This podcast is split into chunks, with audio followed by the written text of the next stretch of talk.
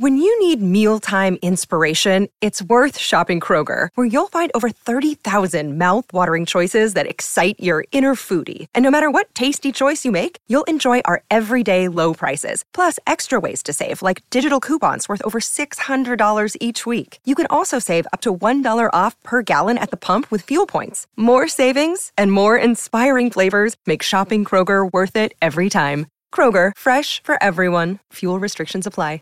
I hope that shows up on the live. I hope it does. Welcome back to another episode of Wisco Fanatics on Friday night, Packer episode. On this episode, we're going to be recapping the Packers versus Bears. Rodgers still owns Chicago. Nothing new there. And then previewing maybe the last time Rodgers versus Brady, fifth time they'll meet as starters. So that'll be interesting. I just want to give a shout out to one of my friends, a friend of the show, Tyler Wilkins. His wife is going into labor now. So just want to say congrats.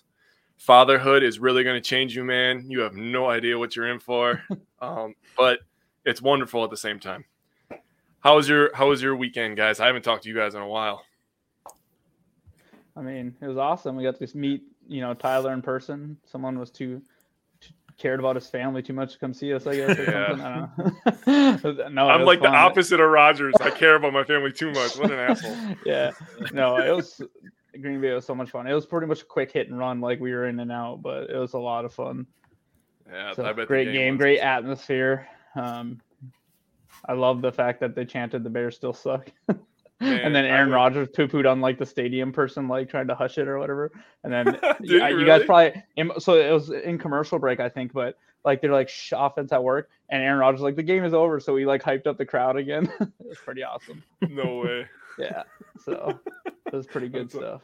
That's good. That's good. Simon, do you enjoy your trip? Yeah, it was good. Had a fun time in Chicago and drove to Green Bay, picked up Brian along the way. Did you guys react how I think you would react when you saw how tall Tyler was in person?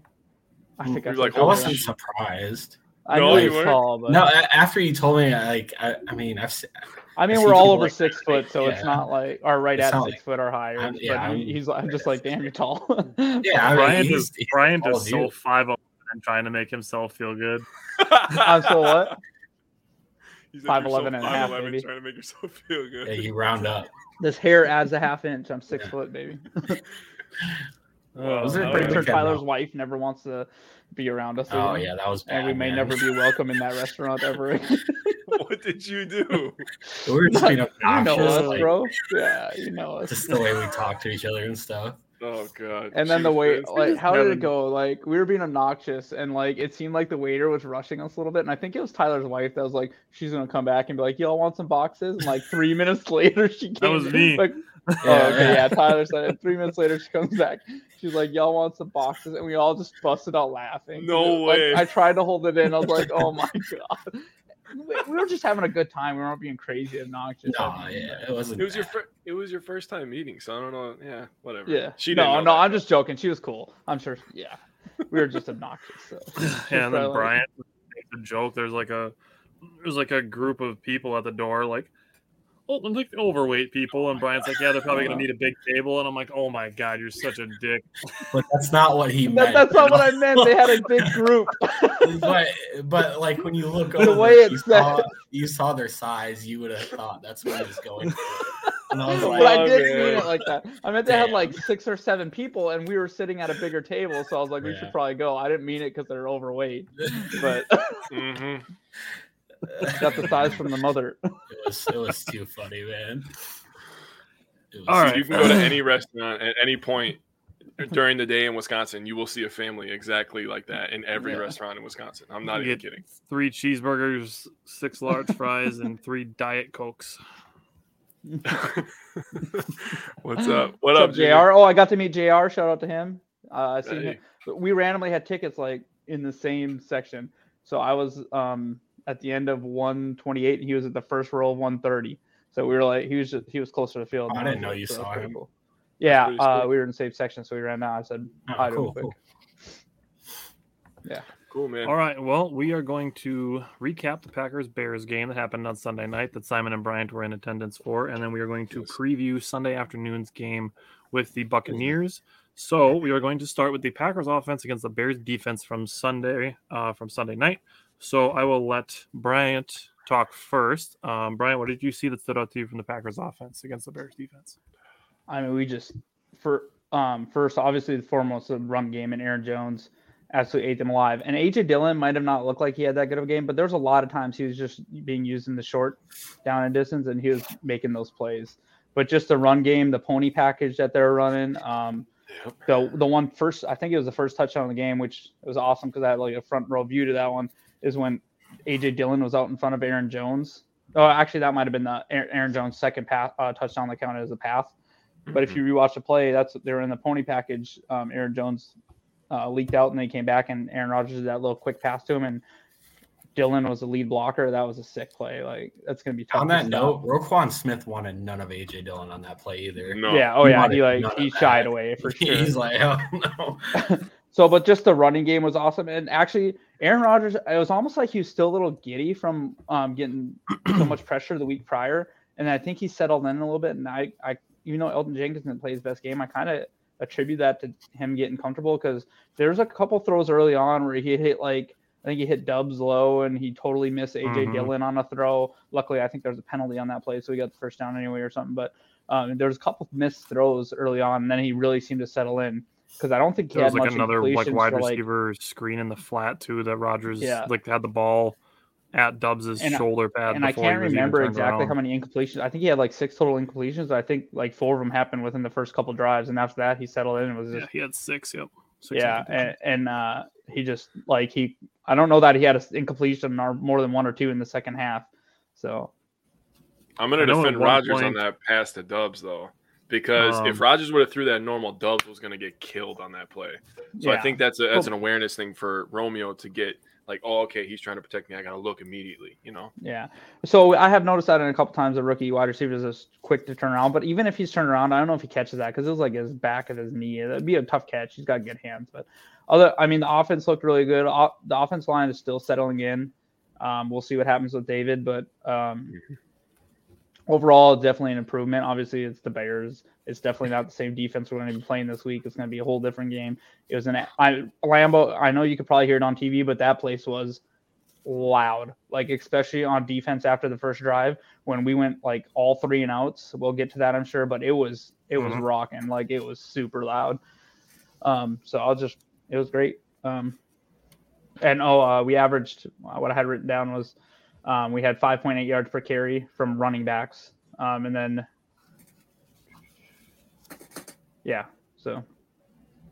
we're averaging 5.9 yards per carry from running backs in the first 2 games. So, pretty close. On the point of Rodgers being efficient, he at one point had 14 consecutive completions that actually tied his career high. So, nice. Simon, what did you see from the Packers offense against the Bears defense? Besides those out of orders, well, yeah, that's that is a true statement. I was another thing. Oh, go ahead. No, you got something. I was going to say, Aaron Jones. I heard this today. He's averaging 9.1 or something like that yards per carry through the first 2 games, and something like 8.8 yards a touch. It's insane. Oh God, we have I know football in here saying that was not a real win. Oh, okay. All right. They don't ask how, they ask how many. What's his name? I know who you're talking about.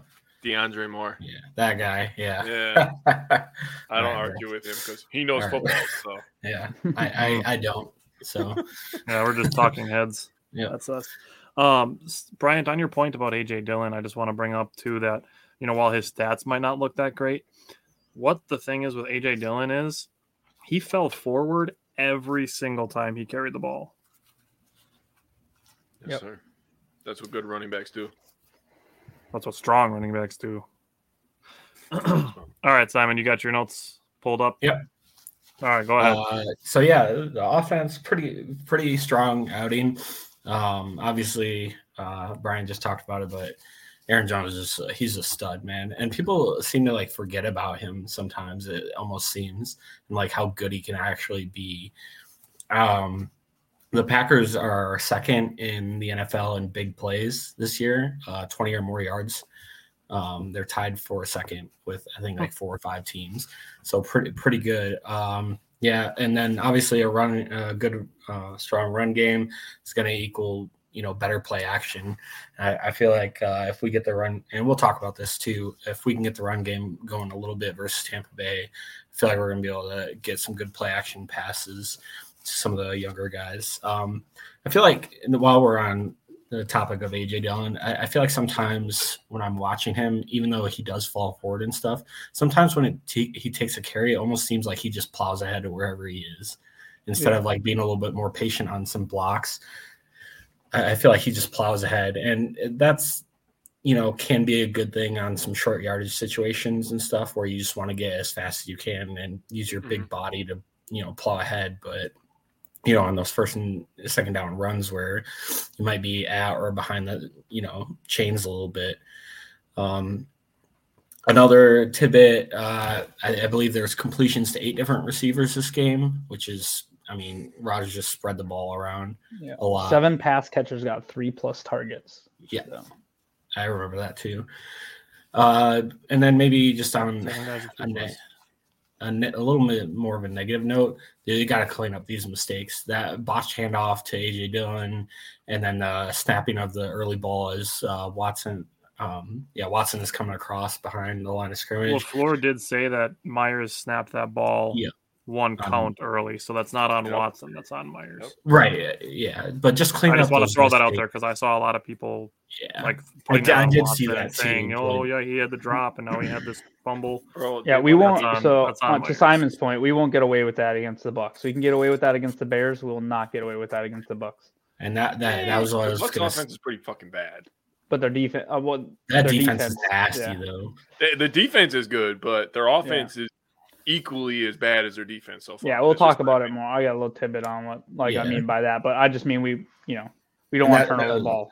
I was going to say that as well, is you can't have those mistakes against title contending teams like the Bucs. Like they're going to capitalize off of that every time. You can't expect to play the Bears every week. And then last thing I got is we dominated time of possession, 37 minutes 15 seconds to 22:45. Yeah. Like that's just domination right there. And also do that for you. That's also true. Yeah.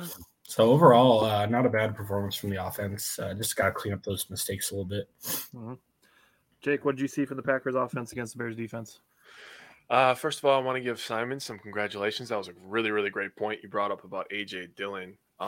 Honestly, he could be a little bit more patient. He might get some really big gains if he was a little bit more patient instead of just plowing into the line. Just make him watch Le'Veon Bell highlights for the next 7 days. Yeah, that might be a reason why they have Aaron Jones in short yardage situations so much, because they appreciate his patience and he can find the little holes and find a way to gain those yards. It's like he seeks out contact almost. Yeah. He looked like I know he doesn't want to be known as a fullback, but he, and Brian brought up that play. He looked really good as a blocker. I wanted to talk about Roquan since you guys brought him up. Does he not look like he's lagging a little bit? Like he's just kind of like, I'm out here, I'm getting paid. He didn't get that contract he wanted. He didn't get that trade request he wanted. So, and I don't know. Now he's hurt. Hey, Tyler, what's good, man? I gave you a shout out, brother. The true fan right here. He's sitting on Facebook while his wife's in labor. Funny story. Focusing on the important stuff. Yeah. On all the first downs we got. We got 26 total first downs. We got 10 from passing, 13 from rushing, and we got 3 from penalty. Compare that to the Bears. They only got 11 total first downs, 2 from passing. They didn't throw the ball very much. So, obviously, he said, I'm bored, got to stay awake. Hey, real quick, Tyler, funny story real quick. I'm sorry to break off. But go ahead. So, for the birth of my first son, we were in Texas, and it was on a Sunday, and the Dallas and Vikings game was on the TV, and I was kind of going for the Vikings because I think I needed the Vikings or the Dallas to lose or something, and a lot of my family are Vikings fans. And the doctor came in and he was a Cowboys fan, and I gave him crap about them losing, and I got like the worst stare ever from my wife, because she's like, this person's about to like deliver our baby and you're talking trash to him about the freaking Cowboys losing. Like, shut up. What's he gonna do? Drop your baby because you made fun of the Cowboys? Fumble. Oh, I fumbled. Oh, fucking Ezekiel Elliott in here delivering babies. It was just funny. It made me think of that. Greg, I got a bone to pick with you, dude. Do you know how corny you are inviting all those 49ers fans to the group, bro? That's corny as fuck, dude. Like, straight up. Frosted Flakes, by the way. I love Frosted Flakes. No, Frosted Flakes are dog, dude. I hate Frosted Flakes. What? I'm sure they hate you back. Good. Dude, like that. You drink it with chocolate milk? Ooh. Beautiful. It's a beautiful bowl of cereal. And I used to do that when I worked at Frito-Lay all the time. You get like the dollar cups, or you could do Frosted Flakes or Cinnamon Toast Crunch. If you do either one of those with chocolate milk, ooh, that's good stuff. Yeah, Niner Empire are good people. Sorry, I set us off the rails now. The NFC North group, bro. They're in the West. That doesn't even make sense. You can't troll good enough by yourself, but that's neither here nor there. Well, his second team is the 49ers, so that's why. You get one. You get one, damn it. All right. If you take a second, it's got to be in the AFC. Did Jake ever finish? Did we even start, Jake? No, I didn't even finish. I just wanted to give credit for the O-line run blocking well, because I think they did an amazing job, not just for Dillon, but Jones, but also for Dillon, but Aaron Jones. To your point about how people may forget about him sometimes, I'm just going to say, they forget about him because Rodgers spreads the ball out so much. So it's kind of like, oh, we're talking about this guy, then we're talking about this guy, then we're talking about this guy. We're talking about Tanya and Watson and Doubs, and then we're talking, and then Dillon, and then Aaron Jones. So it's like we got so many people.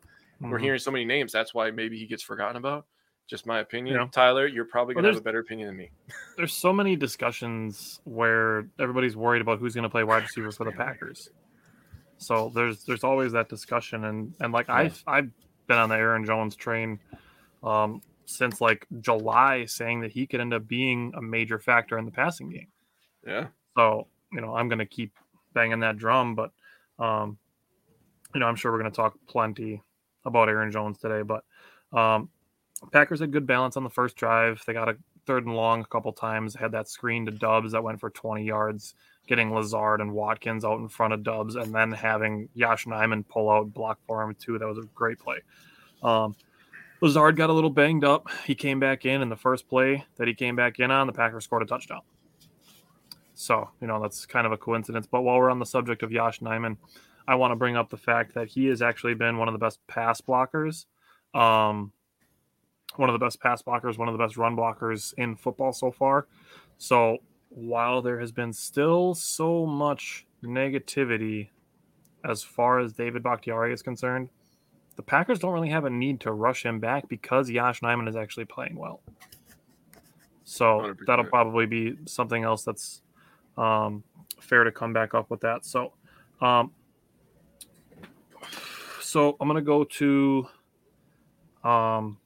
Aaron Jones looking so elusive in this game as well. That's something that hasn't really been mentioned yet, is how elusive slippery Aaron Jones looked. Just bouncing off of tackles, slipping through tackles. I want to bring up something that nobody said. Did anybody else notice how fired up Randall Cobb was during this game? No, I did. I had like a close view of that catch he made on the sidelines. That was disgusting throw and catch. Like, yeah, after both of the third down completions, that resulted in first downs, like Cobb was like yelling and fired up. Yeah. Like, it's cool to see Randall Cobb show that emotion. Yeah, so he's the bear killer. That's true. It's Randall Cobb again. Randall Cobb again. Yeah, I love that video. That's a classic. That'll always be. Oh, it's Randall Cobb. That is easily the video that we've had the most engagement on our page ever. Mm-hmm. So never gets old. I already brought up Aaron Rodgers having his career high, tying his career high of 14 completions. Aaron Rodgers did say the Packers are only scratching the surface with what they can do with Aaron Jones on offense. Sammy Watkins said the deep ball that he got, the 55-yard play, was one of the best plays that he's had in the last 2 or 3 years. Like the other guys said, You got to clean up putting the ball on the ground. Keep spreading the offense. It's really cool to see what spreading the offense around looks like. We're talking about, Bryant did mention it, 7 guys with at least 3 targets. Sammy Watkins had 4. Rodgers was very efficient with that. I would like to see the foot on the gas a little bit more in the second half when we're talking about the offense, but ended up not really mattering.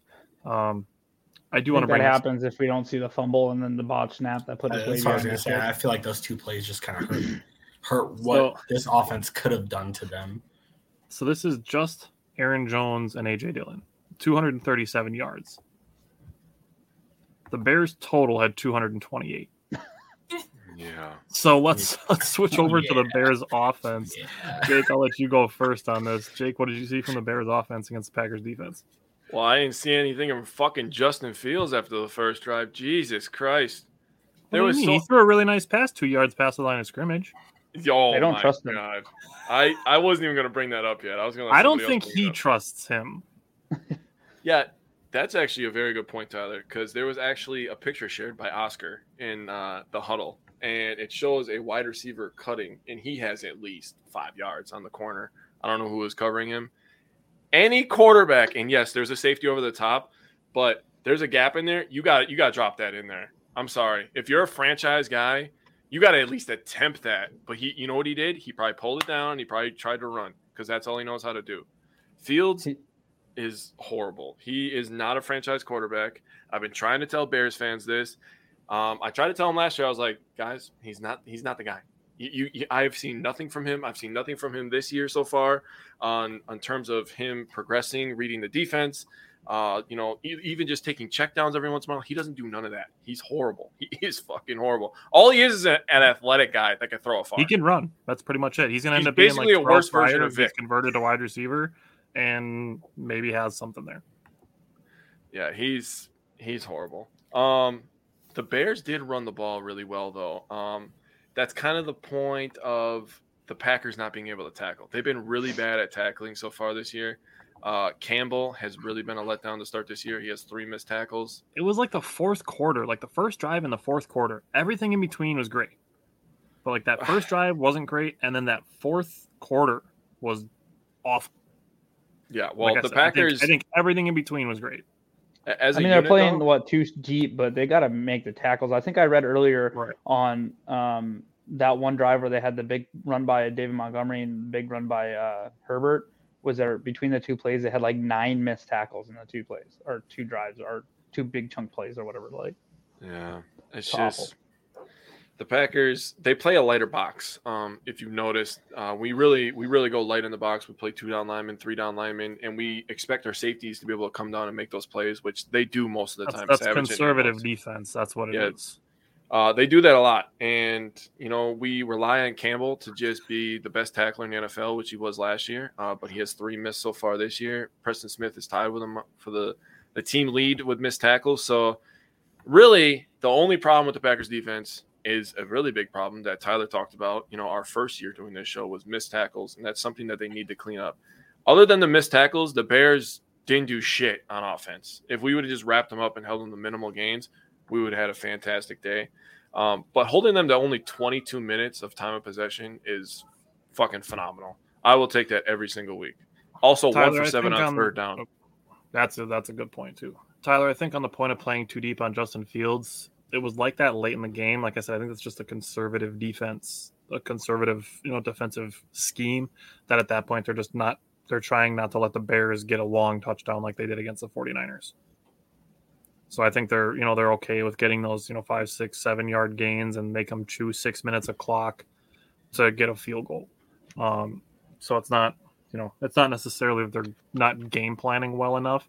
It's just as the game goes on, it's more about protecting a lead instead of staying in attack mode, and that is what I'd like to see more of from the Packers. I don't know, Simon, if you agree with me, but what are your thoughts on the Bears' offense against the Packers' defense? Yeah, Jake hit most of it. I think my favorite play of the game was Quay chasing down Justin Fields, to stop him on before the goal line, force him to a fourth down play. That was almost a fumble. That would have been a touchdown too. It was just I thought he had it. I'll be honest with you. I was like, no, I know. Stoke kicked the pylon, so like that's why it even touched the pylon. Mm.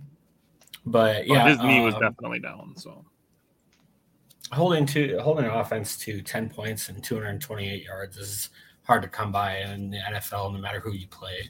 Mm-hmm. So I thought it was a pretty good job at defense. Man, Preston Smith looks good too. Like looks good. Yeah, it's your guy. He's one of my guys too. So. But yeah, him and Gary look frightening as pass rushers. They are. I think I saw that they're tied for the highest pressure rate.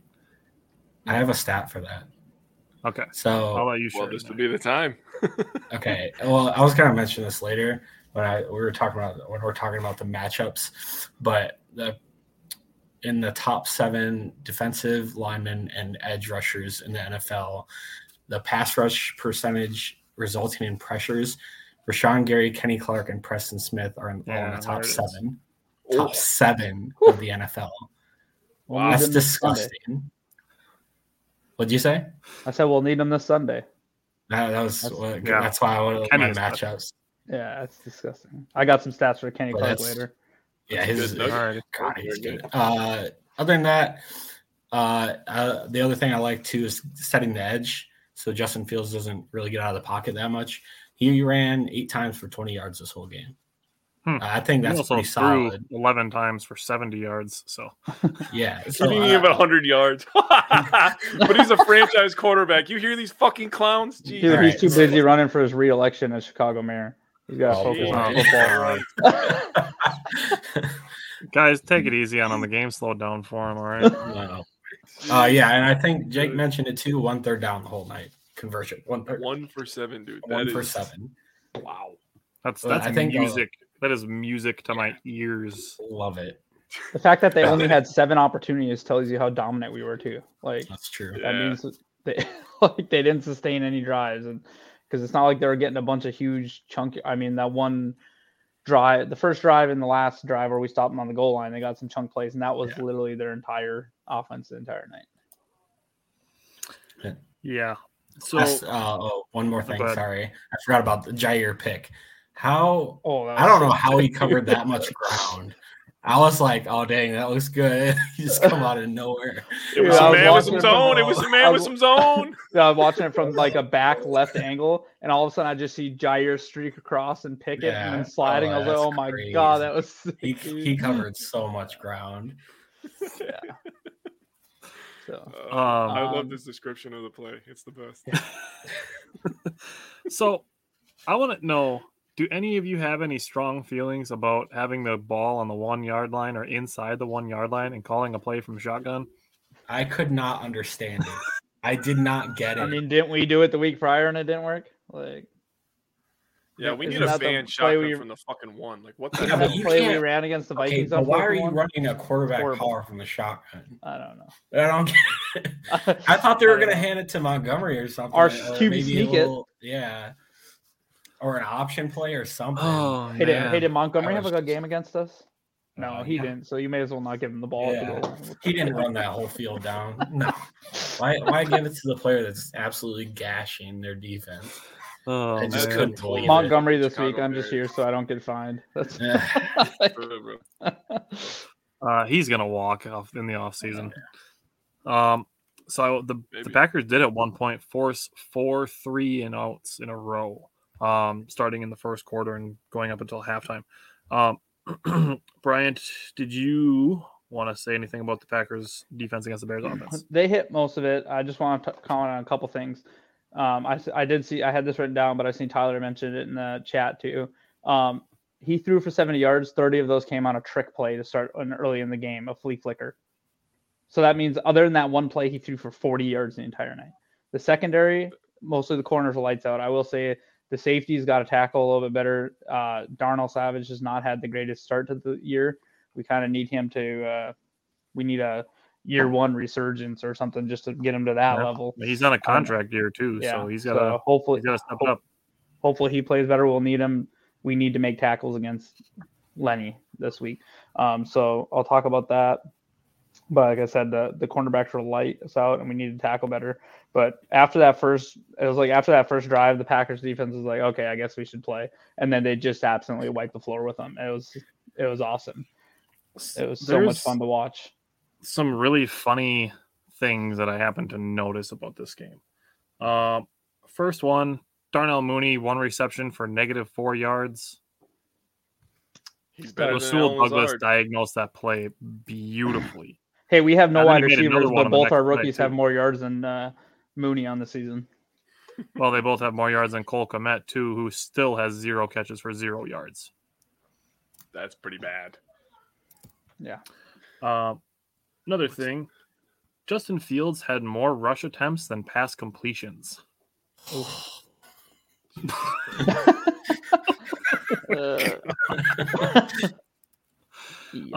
And Justin Fields finished with a 43.8 passer rating.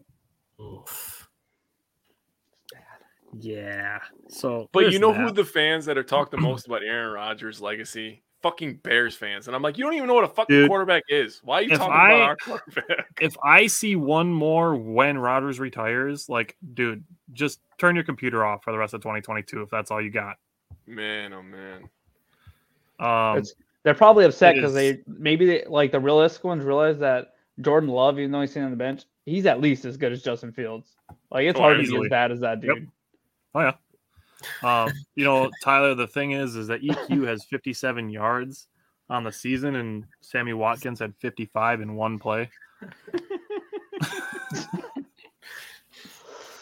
So, you know, hey, Fields will have an okay game against the big bad Houston Texans, and they'll start pounding their chest again. Don't worry. And then they play the Giants. 2-1. Good. You guys have like one or two wins the rest of the season. Giants are 2-0 this year. Yeah, that's saying. Mm-hmm. Okay. Really noted. They beat the Tennennessee Titans and the Panthers. Beating the Titans is cool, but yeah, they're underachieving. Titans are terrible. Real quick, before we do the 3 stars, I want to throw out there that the special teams was actually pretty good. Mason Crosby was good. The kickoff coverage was pretty decent. Pat O'Donnell is looking like a stud through 2 weeks. Amari did have one good punt return. He did bobble the other one, but he managed to get back on top of it. Yeah. Crosby was 2 for 2 on field goals, 3 for 3 on extra points. O'Donnell averaged 61 yards per punt.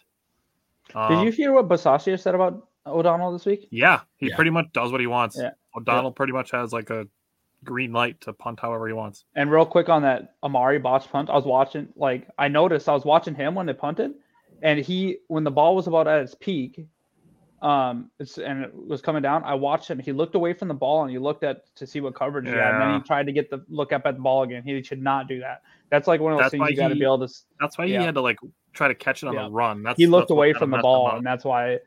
And so I think that's why he muffed it. So hopefully they see that on tape and it's like, bro, we get that you're trying to make a return. First and foremost, you need to catch the ball. Yeah. Right. Tyler, we'll talk about the injury report just a second after we get through these 3 stars. But then the last thing I want to say about special teams is that Dolan Levitt is playing great. He looks great on special teams coverage. Yep. So yeah, I really like. I think he had a penalty, but the coverage. I mean, his coverage has been great. So Jake, I'll let you go first. Give me your 3 stars. I have a feeling we're gonna have some overlap here, but that's okay. Just puts more emphasis on them. If we don't all have the same 3, then there's something wrong with us. No, I think I have one different. I might have one that's not. I probably list. All right, okay, well, we're probably going to have to call you then. So we all have Aaron Jones. Okay, yep. Okay, so I have Aaron Rodgers as my first one. I don't have him. I know he didn't have the greatest stats of all time, but, you know, like we already said, he hit 8 different receivers. He had a 131 rating. That's just the average day for him against the Bears. And I think he did a really, really great job of audibling to run plays when he saw the way they were lining up. I have Preston Smith as my second one. He had a phenomenal game. 7 total tackles, 4 solo, 2 sacks, 2 tackles for loss, and 3 QB hits. His 7 total tackles led the team. And then Aaron Jones, the man of the hour, the sombrero. He had 15 carries, 132 yards, a touchdown, 8.8 average every carry, 3 receptions, 38 yards, and a touchdown. He also forced 13 missed tackles by himself. That is a bad fucking man. 13? So many. 13 missed tackles by himself. Oh, my God. By himself. That's just him, bro. Oh. Shit. I don't think he went down at first contact once the entire game. He has the second most yards after contact, I think, in the NFL this season. Is what I think I heard that. Something like that. Like 5.1 yards after contact or something crazy. He had 83 yards after contact against Chicago. Oh. So I don't have Aaron Rodgers, but I will say there was a couple like vintage throws he made that were really fun to watch. The one where he was early in the game, I think it resulted in a field goal, but the one he threw to Aaron Jones on a third down on the sideline, he kind of scrambled out. That was a really fun play. And then that throw to Randall Cobb on the sidelines was just awesome. So on the run, like, that's such an incredible hard throw. Why don't you just give us your 3 stars then, Bryant? Yeah. All right, Aaron. That was me butting my way in, right? So obviously Aaron Jones and Preston Smith. My third one, and this was Elgton Jenkins. And it's God damn it, Bryant. Hey, it's blame Tyler. For sure, nobody else would have it. And it's not because he played phenomenal or anything like that. It's just that you're never going first again, ever in front of me. He was second. Every single time. Went first. No, in front of me. I feel like every single time we have like the same. It sounds like Simon saying he wants me behind him, but I don't know. It's the same reason. Anyways, I'm gonna be pissed. No, I have Aaron Jones, Preston Smith, and no, not the order. I don't care about the order. Oh, underrated Alan. He just wants to know why. He wants to know why you have. I want to know why you have Elgton Jenkins. Just because he came off of he hasn't even been 10 months since he tore his ACL, and he got out there, and you can just see his presence like brings comfort to Aaron Rodgers. Like it's just the fact that he's back on the field, and a lot of people are like screaming like. I don't want to say maybe this is going to like motivate Bakhtiari to get out there a little bit, but I feel like it's just a great, like maybe a lot of things they're talking about is like mental health in sports. And like, so maybe Elgton like will, or Bach will see, hey, Elgton got out there and he did it. Maybe I can get out there too. I know every ACL tear is different position, everything. Also Elgton Jenkins, he only played 30 snaps at right tackle before this game. Something like that in his whole career. This was his first career start at right tackle. And he got out there. He gave up the 1 sack, but just the comfort level that he brings and the fact that it meant that Hanson was no longer on the field, that's a win. I get you at the end there. I did get you at the end there. That was exactly my reason. I was like, that was why he's giving me 3 stars. Simon, I'll let you go first for the underrated performer when we get there. I'm assuming your 3 stars were all named. Mine all were, but I have a couple other things. But that was the reason too, is because they allowed Newman to be on. So I was thinking of this earlier, and I don't know that it would make sense, and I don't know if they'd ever do it. But the fact that Yosh Nijman's playing so well at left tackle, do you think there would be ever a chance that Bach moves to right tackle and Elgton slides in, and we just get rid of Newman and freaking Hanson on the field altogether? Because you want your 5. Bad. LaFleur always talks about wanting his 5 best on the field. Yosh Nijman right now is in the top 5, and he might still be there. Man, I like Bakhtiari, but I think transitioning from left to right that quick. Or do you put Bakhtiari back at left tackle where he's got his bread and butter? Put Yosh at right tackle, and then I think they've said Yosh is pretty much locked in at left tackle. Like he was not good at right tackle. Well, then he's going to be a backup. That's just the way it's got to be. But that's a good backup to have. That's a good trade. Yeah. Right. Especially have 2 guys coming off of ACLs. So. Yeah, so I was just saying, I was just spitballing there. But I'm gonna answer Tyler real quick. Ford is number 20. Tyler, he's the guy that's really, really, really fast and gets down. He's the first guy on the field on punts. If not the big forward, not the huge dude we drafted. He's talking about number 20, the one we signed from Jacksonville.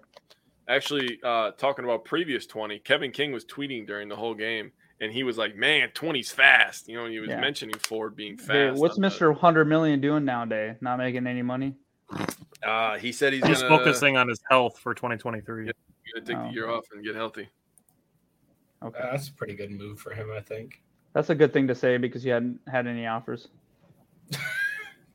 Hey, chill. Simon, did you want to say anything else about your 3 stars? No, Brian. Okay, so I also had Aaron Rodgers and Aaron Jones. Wanted to throw out a couple things. Aaron Rodgers did have 131 131.8 or 131.1 quarterback rating. He did have the opportunity for more too, you know, given the couple of plays that kind of just, you know, just some bad throws. The touchdown pass he threw to Lazard too, like right over the hand of the defender, of the defensive lineman from Chicago. That was a nice play too. Preston Smith, it feels like both weeks so far, he's been in the backfield like constantly. Like it just feels like constantly Preston Smith is in the backfield. I gave credit to Kirk Cousins on Sunday when we did our recap from the Vikings game that he gets rid of the ball quickly, so he doesn't take sacks. But Preston Smith was like one step away from him constantly in that game. And then Aaron Jones. So Aaron Jones ran the ball outside the tackles on 12 of his 15 carries. On those 12 carries, he had 116 yards. Oh, my gosh. Jeez. Almost 10 yards a carry running outside the tackles for Aaron Jones. That's just insane. That's nasty. Not good if you're a Bears fan. Hey, isn't Roquan Smith supposed to be good at getting to the edge and stopping that? Yeah, I heard a guy tell me he's the best middle linebacker in football. I heard he's right there with TJ Watt and Aaron Donald as far as defenders go. I've heard that as well. And you know what? This guy played small college football, so he fucking knows football. He definitely knows what he's talking about. He knows football. Tyler Nixon is another good guy to bring in. Keyshawn Nixon, another guy for special teams. I'm just going to go first on my underrated performer. My underrated performer is actually the special teams. Mason Crosby, Dolan Levitt, Pat O'Donnell, like the special teams outside of the one Amari muffed punt, which is one that when he's got to cover that much ground, he should just let bounce. Outside of that, the special teams was actually pretty good, I think. Obviously punting really well, making all the field goals, and actually playing decent in coverage. Like I actually appreciated the special teams on Sunday night. So Simon, I hope you don't have the special teams unit as your underrated performer. That would be I would die. I was considering it at first because they have like, been. What won't Brian really think of? And then I'm only going first from now. I was considering it. Also, I had a preseason. What do you call it? Prediction that Pat O'Donnell would be all pro. I don't know if you guys remember that or not. I remember that. But I don't. Of course, Brian remembers that. He also had the same prediction. My underrated performer is Rasul Douglas. I think he made a few really good plays on defense. Two in a row. I remember that. He had a tackle for a loss. And then like another one right out the line of scrimmage to Montgomery, where he just absolutely avoided the block to just make him sit down. It was really weird to watch him just like the offensive lineman or whatever just whiff on a block, and he just like crawled underneath it. And he just sat down. It was really funny to watch. But he's smoke EQ on that one play, I think. Yeah, that too. Yeah, so he's a good one. Brian, who is your underrated performer? So, I mean, he got the touchdown, but mine is Alan Lazard because he only had two catches. But the one was a touchdown, and the other one was – look at Jake's face. I think I took it from him. Yep. And the other one was a first down. But just once again, like kind of within the same realm as Elgton Jenkins, just being out there, it's a little bit of a comfort for Aaron Rodgers, I think. Like he's like, okay, we're hitting some of these people back. And just he – probably took their best defender. It was hard for me to tell like in person live, you know what I mean? What all the lineups are and all that, but just the first down that he got. And then on a third down, I think it was like 3rd and 9 or something like that. And then the touchdown. So it was nice to see. Sorry. It's all good. I had two people. I had to decide between Gary, cause I think Gary's been pretty good. I know expectations were really, really animal. They were sky high for him, but I still think that he's had a very good start to the season. He's on pace for 17 sacks. I'll take it. Hey, that was my prediction. I did pick Lazard for the two reasons that you said, but also his blocking in the run game is just next fucking level, dude. Yes. Him being out there allows us to run the offense that we all thought was going to happen when we looked at this team in the preseason. We're like, no Devontae. Okay, well, we're going to spread this bitch around. We're going to run it right down your throat. Alan Lazard allows that to happen. He's very, very important piece in this offense, allowing us to run outside the tackles. He's going to be very important this week. They got two great middle linebackers in Tampa, so Yeah, Alan better Lazard than Roquan. Both of them are better than Roquan, Bears fans. Both of them are better than Roquan. Yeah. Alan Lazard, Christian Watson, and Sammy Watkins, and Mercedes Lewis on the field for running plays is a problem for the defense. Yes. Hopefully we get. Did you guys notice too that when Dillon and Jones were in the backfield together, they both kind of ran that wheel route kind of thing, and they did it interchangeably. That is something that LaFleur said in his press conferences. He brought it up specifically that everything this guy can do, this guy can also do. It's just that there's certain things that each of them do better. So Aaron Jones is obviously, he's the more elusive one. Back when we used to have Josh on, he always called him the human pinball machine. Yes, he did. And then obviously A.J. Dillon is the stronger of the two. So it's the thunder and lightning, but they're both capable of being in the situations, whether it's running or passing, and both capable of making plays in all of those situations. So it's really cool to start to see that dynamic. That was actually one of my matchups that I was watching against the Bears defense, was just seeing how this running back split was going to go, getting them more involved. So it was cool to see that actually come to fruition. Yeah, and the touches from week one to week two, for like we talked about on the show last week, is getting both those guys involved, and it seemed like that was the game plan. Like Matt LaFleur said early in the week, was getting both those guys the touches they deserve on this offense. My Simon Says was 125 scrimmage yards for each, so that would have been 250 between them. They had 237, so I was pretty close, even though Aaron Jones had most of it. Yeah. All right, well, let's start. We're going to flip over to the preview now, and we're going to talk about the Packers and the Buccaneers game coming up. So we'll go to Bryant and let him talk about the injury report. Just looking like a nursing home out here. Well, that'll happen when you have all of the geriatric players on your roster. Yeah.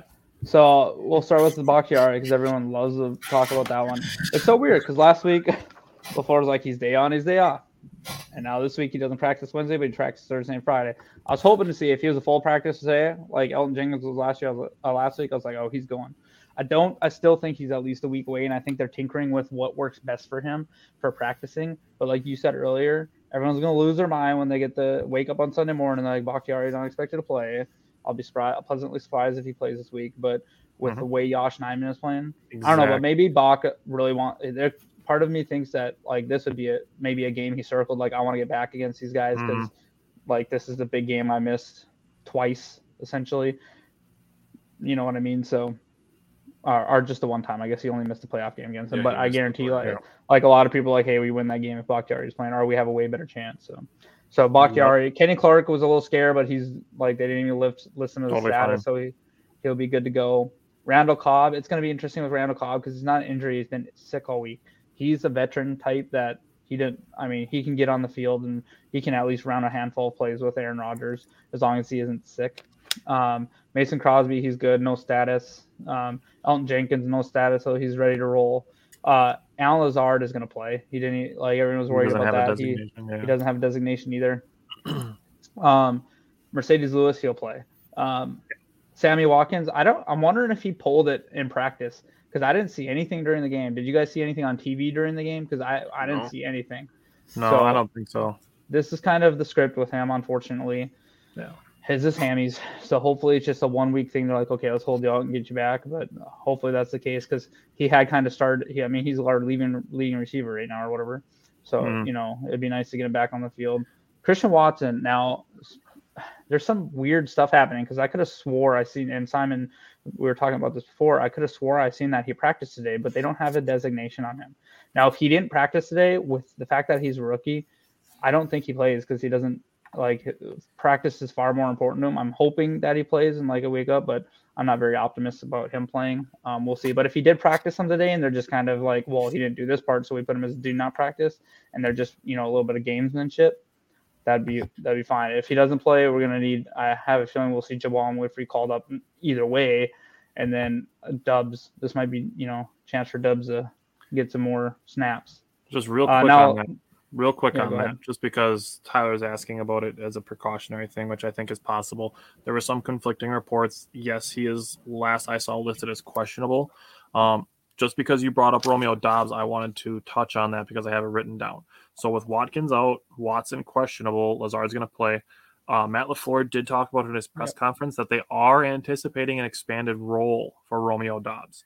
So I wanted to make sure I he said he's ready for it. So. Yes. So I wanted to make sure I put that in there while you were talking. When I heard him say that during his press conference, I was like, oh, I have a feeling at least one of these dudes is going to miss. And it sounds like there might be two of them because I'll be surprised if, like I said, Watson doesn't have the – he doesn't have the experience yet to go out there without practice. And maybe they have a package for him and they're conservative with him. He doesn't play a full package of plays.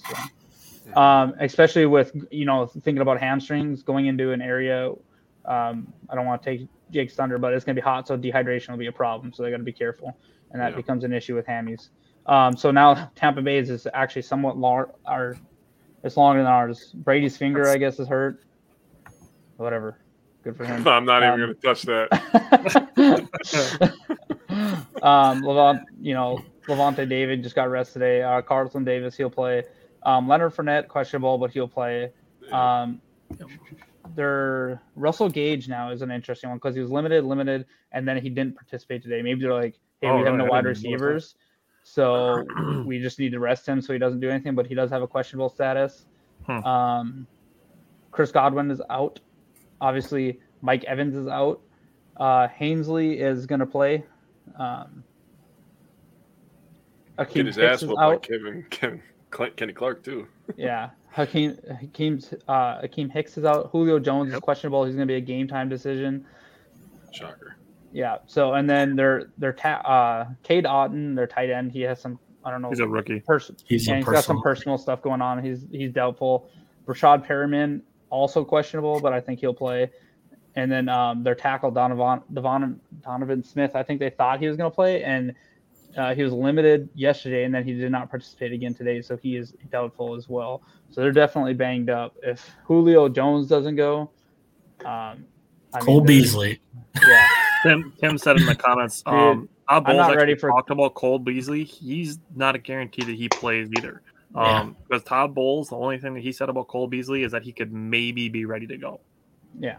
That doesn't inspire and I'm so ready for him to have like 2 catches for 14 yards against us and be like, see, we should have signed him. Like, shut up. It's like we should have signed Julio. We have 17 slot receivers. Okay, Cole Beasley is not moving the needle for us. But so now we'll have to keep an eye on Russell Gage and Julio Jones. I'm sure maybe Rashad Perriman, but he's probably going to play. Yeah, and I think Rashad will play. I would be surprised. I think they probably maybe they held out Gage just to like. We can't risk another injury, but Julio's limited today, so I have a feeling Julio will go, but we'll see if he's limited or if he's see how long he actually stays on the field. Yeah. All right, Jake. So I'll give you the first. It's a long list. Yeah, Jake. I'll give you the first opportunity to talk about the Packers offense versus the Buccaneers defense. It's gonna be a tall order. That defense is fucking balling right now, man. I went through and I do this every year. This is almost my favorite part of the show is I go through the rankings in the NFL and how we stack up against everybody else. We are 11th overall in total yards, 20th in passing, 6th in rushing, and 23rd in points. I mean, obviously we didn't have 9th in total yards as well. Yeah. Their defense is crazy. They are 5th in total yards. They are 8th in pass yards. 9th in rush yards and 1st in points. They give up 6.5 points per game. They're 1st in sacks too. Yeah, they get those linebackers. Brady has in the top middle. 10 defense. Shocking. Brady has the best defense in my opinion so far this year. Yeah, maybe the Bills. Maybe the Bills. But the Ravens have been underwhelming. That's for fucking sure. The Buccaneers defense is everything. It's gross. It's legit. It is disgusting. The way to attack them is not the way that we attack the Bears. We are not going to be able to run outside the tackles, go sideline to sideline. Those linebackers will chase us down if we do not get a hat on them. Even if we do, they're very good at getting off those blocks and making a tackle anyways. The way that we are going to have to beat them is run straight at them. It's just like in basketball. Tyler will know this. We played a lot of basketball together. The way to negate a good shot blocker is to go right here into his chest because then you take away all the airspace. So Giannis, when he doesn't block shots, they go into his chest and they take that away. You give him the hit. He can't swat you from behind. You allow Giannis to get space and time you when you're going off of your layup. That motherfucker's going in the fifth row. I promise you that. So the way to negate a good linebacker, or off the backboard, is to go right at him. We're going to have to go a little bit more between the tackles, but we all know Matt LaFleur. He's going to run some tosses, and it's going to look like shit. I'm just predicting that already right now. He gave the disclaimer in his press conference, too. He's like, those 1, 2, 3 yard runs, they might not look great on the stat sheet, but they are important to set things up. We'll take my first note is literally, this is going to be an ugly game. This is going to be a fucking grind, man. This is going to be a grind. I don't care what receivers Brady doesn't have. He does a lot of dump-offs, so he'll figure it out. I am predicting a low-scoring game. We're going to get to score predictions later, head and heart. We're doing 2 score predictions now, so everybody knows. But that defense is a tall task. Rodgers is not going to be able to just sling it. All right, Bryant, what are you looking for from the Packers offense versus the Buccaneers defense? Yeah, Jake hit the nail on the head. It's going to be the dink and dunk kind of game, and we have to, no matter how ugly it is. I wrote down we must stick with the run. We have absolutely it serves a couple purposes, right? It's going to be hot as hell down there. It keeps their defense on the field, hopefully, and it keeps ours off the field. We need to try to break even on time of possession. And we absolutely need to protect the ball, like we were talking about earlier. This isn't a game where we want to I'll talk about it during the Tampa Bay's offense part, but this isn't a game where we want to give their offense short field because we're letting their defense force turnovers.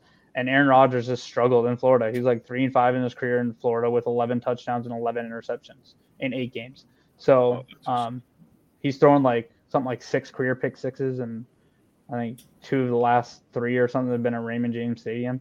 So he's struggled there. So I don't want to say take the ball out of your best player's hand, but this is where we got to make them stop Aaron Jones and A.J. Dillon, because actually that defense, how vaunted they are, they have allowed 4.5 yards per carry this season so far. So we need to run the ball. Mm-hmm. So if we let them stop the run with a light box, we're in trouble. If we're letting them. That's what happened in the 38-10 game. Exactly. So we need to. I know their linebackers are great, but that's where we're going to need Lazard and Mercedes Lewis to get a hat on a hat and make some blocks. Robert Tonyan in there too. Yeah, we got to break a couple runs. If we can break a couple runs earlier in the game, or at least, I would love for us to start with the ball and have one of those 12-play drives, even if it ends in a field goal, where we just run the ball. That'd be huge for us. So true, really, 7 it's just o'clock. Yeah, we need to avoid 3rd and long. Quite simple. Yeah. That's pretty much what I'm looking for. So on your point about the Buccaneers allowing 4.5 yards per carry, they allowed 5 and failed 5 yards per carry last week. Mark Ingram had 10 carries for 58 yards. Mark Ingram's not wowing anybody with his athleticism. He's pretty much a north-south runner. That's pretty much kind of sets the blueprint for how the Packers need to start this game. New Orleans actually outgained Tampa Bay in yards last week. Just basically came down to Tampa Bay getting 6 sacks, forcing 3 interceptions and 2 fumbles. That is way too many mistakes to be making, and then to still only lose the game 20-10. Yep. Basically, all of those turnovers set up Tampa Bay points. So that being said, like I said, New Orleans did outgain Tampa Bay in yards. So there are yards to be put up. It's just going to come down to balance for me because, it's not just, try to win this game by only having Rodgers throw the ball 15 times Justin Fields style, but it's going to need to be that balance, getting the run game going and then just setting up some of that misdirection. Like that screen to Doubs last week, where he had Watkins and Lazard, and then they got Nijman out in front of him. If the Packers can get some plays like that set up and make it so that they're playing outside the hash marks and kind of negate those linebackers, that's something that could really benefit the Packers. Simon, what are you looking for from the Packers offense against the Buccaneers defense? You guys hit a lot of it already. I guess if we're doing a thing or just the key to this game is just the offensive line has to win.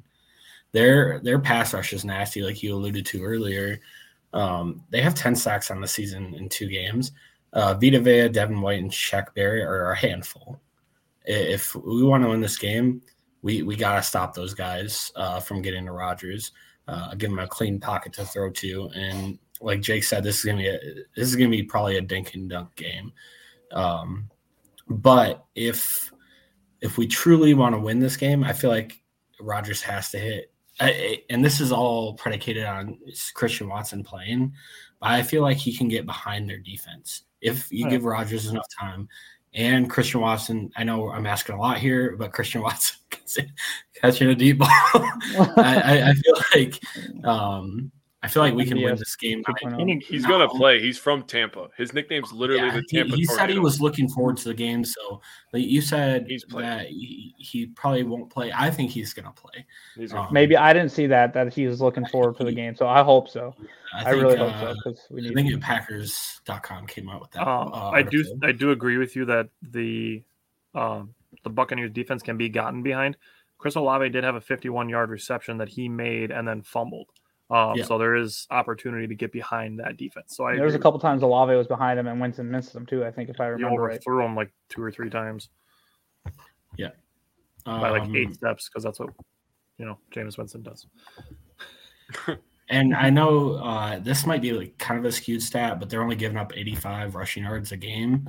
It might be just because Dallas and the game script was it for the most part, but we gotta be able to run the ball too. Even if it's just 3 or 4 yards per game. Like you said, real linebackers are gross. Their linebacker core is just so nasty. Yeah. So that said, Simon, give me the matchup you're watching from the Packers offense against the Buccaneers defense. I'm watching Shaq Barrett versus Elgton Jenkins. I think Shaq Barrett is an absolute disruptor in the game. I think he's a really special player. And if Elgton Jenkins can, hopefully that first game back last week built his confidence a little bit more and he settles down more. Shake off the rust. I think that was a really good game for him to come into. That's the matchup I'm watching. Brian, what matchup are you watching? I'm watching Josh Myers and Runyon/Newman versus Vita Vea because that dude is a handful. That's a good one too. So if we're really going to need some combo blocks on him to be able to run the ball, so we're going to have to. That's where we might see, A.J. Dillon leading a little bit, or Mercedes Lewis leading a little bit. We're throwing a combo block on Vita Vea, and then hoping or getting someone to block the linebacker, and hopefully creating some room. So first and foremost we need. Kind of like we'll talk about later with Kenny Clark, the quickest way to the quarterback is right up the middle, and Vita Vea is that guy. So if we can, we need to win against him. Jake, what's the matchup you're watching? I got Big Bobby Tanyan versus the two linebackers. I think his ability to control that middle of the field, the short, medium area, and also his ability to block for the runs up the middle, maybe spring a big run from Aaron Jones. We don't know, but I think Robert Tanyan, if he can get, I'll say 4 catches, kind of make them think about it a little bit, not that they're just diving in at the pile. I think that could be a key. That's good. Look at us all having different matchups we're watching. I'm watching Aaron Jones versus Devin White. So I mentioned that Aaron Jones had 83 yards after contact against Chicago. Devin White is Tampa Bay's leading tackler. If Aaron Jones can force some missed tackles on Devin White, and I know I'm asking for a lot, but we've seen Aaron Jones perform. If Aaron Jones can force some mixed tackles by Devin White and get into their secondary, they're going to have to start cheating up, and that's when Aaron Rodgers can take that deep shot like Simon said. So that's what I'm looking for is Aaron Jones continuing his yards after contact dominance. So on your point about tight ends, Jake, I know they let up like 4 completions to the New Orleans tight end last week, and then Dalton Schultz had like 6 receptions for like 62 yards against him. So a couple, and I would say that Tanyan is probably just as when healthy is just as good as Schultz. So that's a good one. I think he could be a little bit of a underrated performer this week. He needs a tutty, man. I need a Robert Tanyan tutty in my life. Yeah, we do. Jake, what are you looking for from the Packers defense against the Buccaneers offense? Well, kind of like Brian said before, I have Kenny Clark versus the interior O-line of the Buccaneers. I think if he could push the pocket, obviously we all respect the talent of Preston Smith, who's had a crazy start to this year, and Rashan Gary, who's going to get most of the attention on the edge on this defense. If Kenny Clark can do what he did last week against the the Bears, where he absolutely tossed a 300-pound man, that's ridiculous. Dude, he didn't even have a handful of them. He just put his arm under. He got him off balance and just threw him. That's called a hump move. Yeah. You know who made that famous? Reggie White, baby. Yeah. He just did the Reggie White move to the Bears, and then he stared down Justin Fields. Like, what a fucking G. Like, straight up. Awesome. That's getting me fired up. I'm sorry, man. I'm ready for the game now. But Kenny Clark, dude, he's a bad man. If he can force Brady to have some happy feet, because Brady has the Kirk Cousins syndrome where he doesn't want to get hit, so he'll just kind of throw it and fall to the ground like, don't touch me, don't touch me. I don't like kissing boys. I don't like them tackling me. You know? If Kenny Clark can get in the backfield quickly, also he's going to be key on those runs up the middle with Leonard Fournette. That's a good point. Is there anything else you wanted to say about the Packers defense against the Buccaneers offense or about the matchup you're watching, I'm assuming? Me, no. Okay. Bryant, what are you looking for from the Packers defense against the Buccaneers offense? Stop the run. If we can stop the run, I think we have a decent chance to keep this game close and pull it out. If we cannot let Lenny Fournette run all over us because we've already talked about it. Brady's wide receiver core is beat up. This is a game where I'm hoping, like, I get we play zone defense, but this is like, let's load the damn box and let our cornerbacks show what they're made of and make those. You know, Julio Jones is a great wide receiver, but he's not as like he once was. This isn't 2016 Julio. So exactly. Right. So I feel like you could match up. I know we're not going to do it full the game, but I hope like if we're getting beat in the run, we load up that box and be like, okay, beat us with Julio Jones and Russell Gage and Cole Beasley. Yeah, and Rashad Perriman. Like I like Douglas Stokes and Jaire against all those wide receivers. So hopefully, if we're struggling to run the box, we're not scared or slow to adjust like we were week one. Where week one, it was like, hey, don't let Justin Jefferson beat us. This week, it's like, don't let Lenny beat us. If we can get them in third and long and we can rush the passer, like, they still, even though they're beat up, they still have Brady's only been sacked 4 times on the year. He was only sacked once last week. Or 3 times on the year. So, but Kenny Clark, if he can get up the middle, Brady will get happy feet. Not too long ago, he threw us like 3 or 4 picks or whatever it was in that game. He might throw them up. So we'll see if I want to get him in some third and longs and make, pin our ear back and press those corners and make them beat us. I want to address that comment real quick because he brought up that I think we make Brady beat us. Yeah, which is crazy to say, but it is. It's true, though. So Leonard Fournette carried the ball 24 times last week. Brady was only 18 of 34 last week. He had a lot of incompletions, and he was only sacked once. So, you basically put the pressure on him, and that's. I want to bring this up too.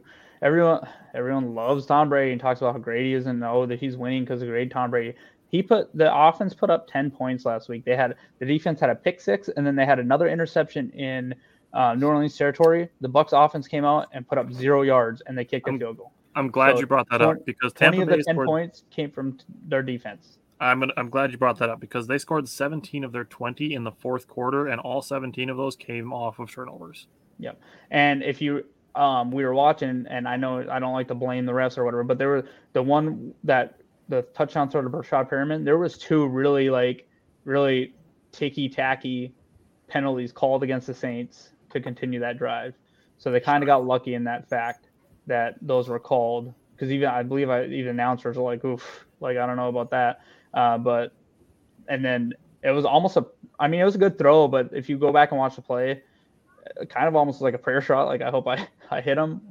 So, and New Orleans has a really good defense. So I feel like we can play at their level. If we can hold them, it's going to be a low scoring game. We need to keep it low scoring. If we let them run, if we let them put up a bunch of points, we don't have a chance. Simon, what are you looking at from the Buccaneers offense against Packers defense? I don't know what else to say. I got a couple more things. Yeah, that's pretty much mostly what I had. This week's. I mean, I don't. Obviously, none of us here sit here and cheer for injuries or like we're happy to not see players on the field or whatever, right? But this week is all about opportunity, right? With the amount of injuries that are piling up on Tampa Bay's roster, like we shouldn't take that. They don't ask how. They ask how many. Yeah. Yeah, exactly. And kind of evens out with our injuries, too. I agree with Simon. If we can take advantage of this, because this could go very long way into deciding seeding in the playoffs. Yeah, so we have to take advantage of the matchups that are given in front of us. That O-line is beat the hell up. So if we, like Bryant said, if we can catch them in a couple third and longs and we can get our pass rushers to pin their ears back and go after Tom Brady, it's gonna be a long day for Tom Brady in theory. And then just stopping Leonard Fournette. But you know, Brady's still a pro. He's still gonna find ways to make stuff happen. He's just obviously a generational player. And then just the D line has to step up. We need to make Brady's day just as long as Aaron Rodgers' day is going to be. Yeah, Brady actually in his career has been susceptible to blitzing like straight up the middle. So funny stat on that: the Packers haven't blitzed once this year. What? No fucking way. Yeah. I saw it earlier and I was like, no way. Yep. I went and looked up, 20 blitzes. Haven't blitzed once this year. Isn't that insane? Yeah. They're holding it back for a reason. That's what I really think. All of their pass rush has been generated from the defensive line and the outside linebackers. That's crazy. Well, they did talk about how they like their defensive line, and you know they think highly of Rashan Gary. Wow, that's. I don't know if we'll see it this week against Brady because it's savvy, but maybe we'll hold it back for our second game against Justin Fields.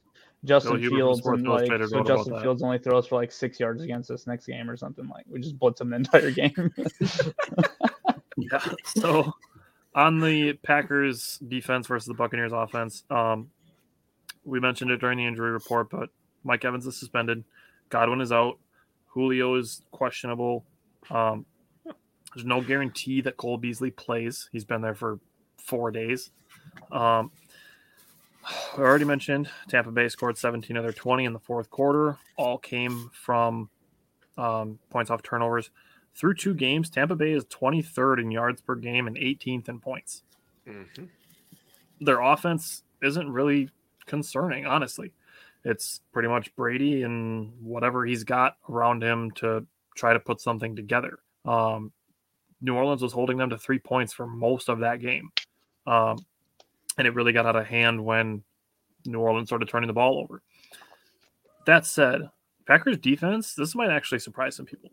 Packers are actually 10th in yards per game, 7th in points per game, and 4th in pass yards allowed.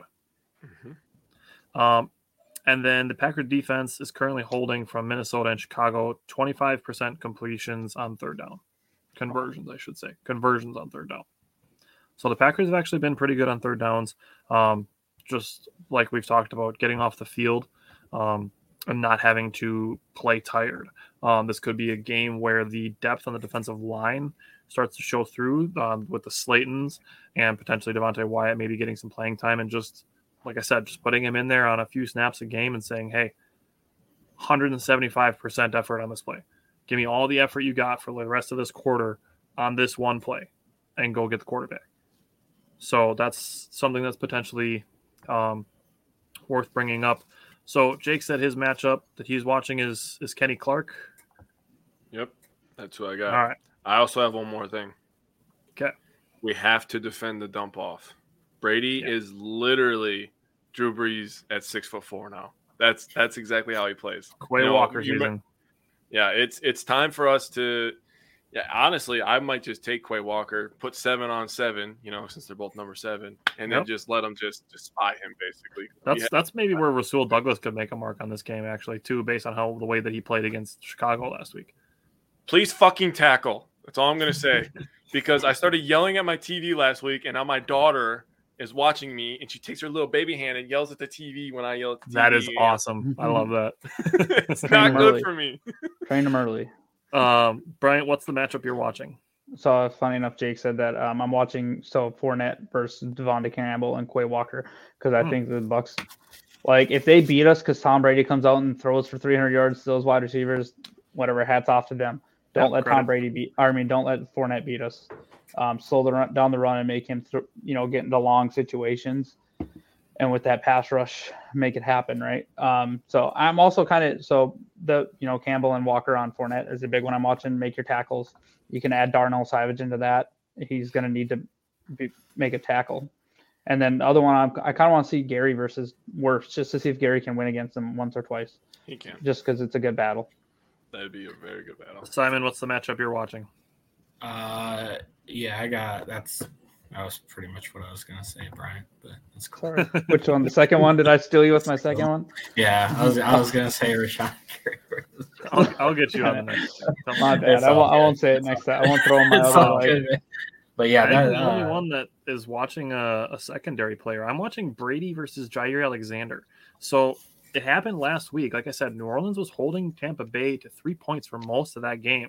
Brady's out there throwing tablets and shit because he's so pissed that he can't get the offense moving. He's a competitor, and he goes and gets. He's to blame for Mike Evans' suspension. Exactly. He goes and gets in Marshon Lattimore's face. Marshon Lattimore didn't go to Tom Brady. Brady went to Lattimore, and then Lattimore was obviously chirping back at him, and then Mike Evans comes out of nowhere and fucking John Cena's him. And people are like, oh, it's a conspiracy for the Packers because John Runyon's dad is the one that upheld the suspension. Even though Mike Evans has done this shit 3 times. Dude, he comes from behind every time. How does Marshon Lattimore not understand that at this point? Like, my thing is, like, no one's blaming Brady for anything, and Brady's like, oh, I think it's ridiculous. It's like, bro, it's you getting all sad and pissy and pouty as to why Mike Evans is suspended now. Jaire can do the same thing that Marshon Lattimore was doing to Brady, I really think the Packers offense is going to be more disciplined than New Orleans offense was and letting Tampa Bay get back into the game. Did you see who the first person to say something to Lattimore was? Bruce Arians. What the hell is he doing on the sidelines? Yeah, I did see that actually. So he started chirping at Marshon Lattimore, and then it happened with Brady, and that's when Evans came over. And now everyone's crying that Evans is suspended. Well, guess what? That's Brady. Great leadership because he's not going to fight Marshon Lattimore. Yep. Exactly. So who was it? Was it Rasul Douglas in preseason? I was just talking massive amounts of shit. Yeah. Can you imagine that? I don't know. Does Jaire talk a lot of shit? Oh yeah, hell yeah, he does. I love Jaire, bro. He's always talking. Bro, last week he made a play on the ball, and I saw him moving his head. I was like, oh, shit, Jaire getting me ready, baby. Do you guys ever watch Jaire's interviews? They're fucking weird, bro. He's always got those Willy Wonka sunglasses on. I think of Willy Wonka every time he's wearing those fucking sunglasses. I don't give a shit how weird. Those are the best players, right? The best players are like the ones that don't care what people think about him. But they still do the right thing, you know what I mean? But he's like... Right. He's like someone Fields saying that nobody in Chicago does any work. Yeah, that was bad. I feel like it was slightly taken out of context. Too. I agree, but I don't feel bad for him. Look, if that happens with our quarterback, he farts wrong, and everyone says something about it. So whatever. God, I'm not smiles in a press conference. I hate shit like that. It's taken way out of context, and that's not what he was, going after. Yeah, I think he was trying to. Never mind. We don't need Simon to finish his point. No, that's good.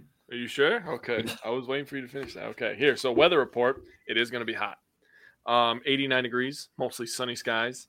A stray of showers or thunderstorms is possible. Winds northeast at 5 to 10 miles per hour.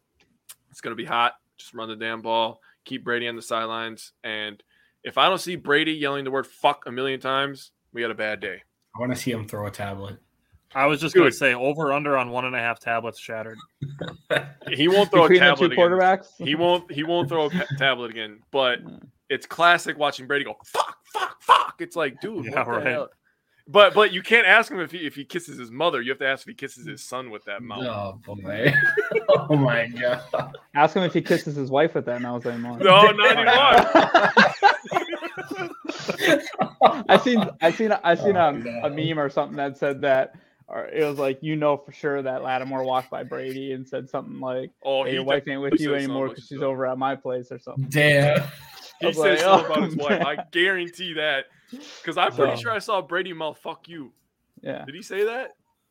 Something like that. I want to say for the weather report, meteorologists suck. Me and Simon are going looking back and forth at the weather all week. And then finally, like when I gave my weather report, I was like, nope, no rain. Granted, the rain was really light, but it still rained during the game. It's going to rain. Like, I told you. They're like baseball players. They only have to succeed like 2.5 out of 10 times, and they're like Hall of Fame worthy. That's a meteorologist for you. I got the wrong Simon, job. I'll let you go first on the X Factors. Give me your X Factor for this game. Yeah, it's just I think this is going to come down to whether or not our receivers are going to get open. I know we have talked a lot about their front seven, but their secondary is not – they're no slouches either. Carlton Davis and Antoine Winfield are a great 1-2 punch at cornerback and safety. So if our receivers can get open, I think we can win this game. And Rodgers also has to trust them. Regardless of if they drop a 75-yard bomb, targeted Doubs and Watson a pretty fair amount. I mean they're all around pretty well the first two games. Yeah. I agree. Bryant, who's your X factor? So my X factor is Kenny Clark. So we've already talked to him a little bit, but he's been on a tear to start the season, and the stats do not tell the whole story, and that's why I brought some different ones. He doesn't have any sacks, but I have seen that. Like we're praising Preston Smith, I have seen that Kenny Clark is essentially like. Should get credit for those sacks because he forced them outside the pocket. So although people are like, I know Preston's been there back, like in the backfield and stuff, but I have seen like a couple of people say, hey, he's played okay, but it's a lot to do with Kenny Clark forcing the quarterbacks outside, and they probably don't want to run to Gary's side. So now they're forcing on the Preston Smith side. That's why the Packers haven't blitzed in the first 2 weeks. So Kenny Clark is tied with Aaron Donald for second in the league with 10 total pressures.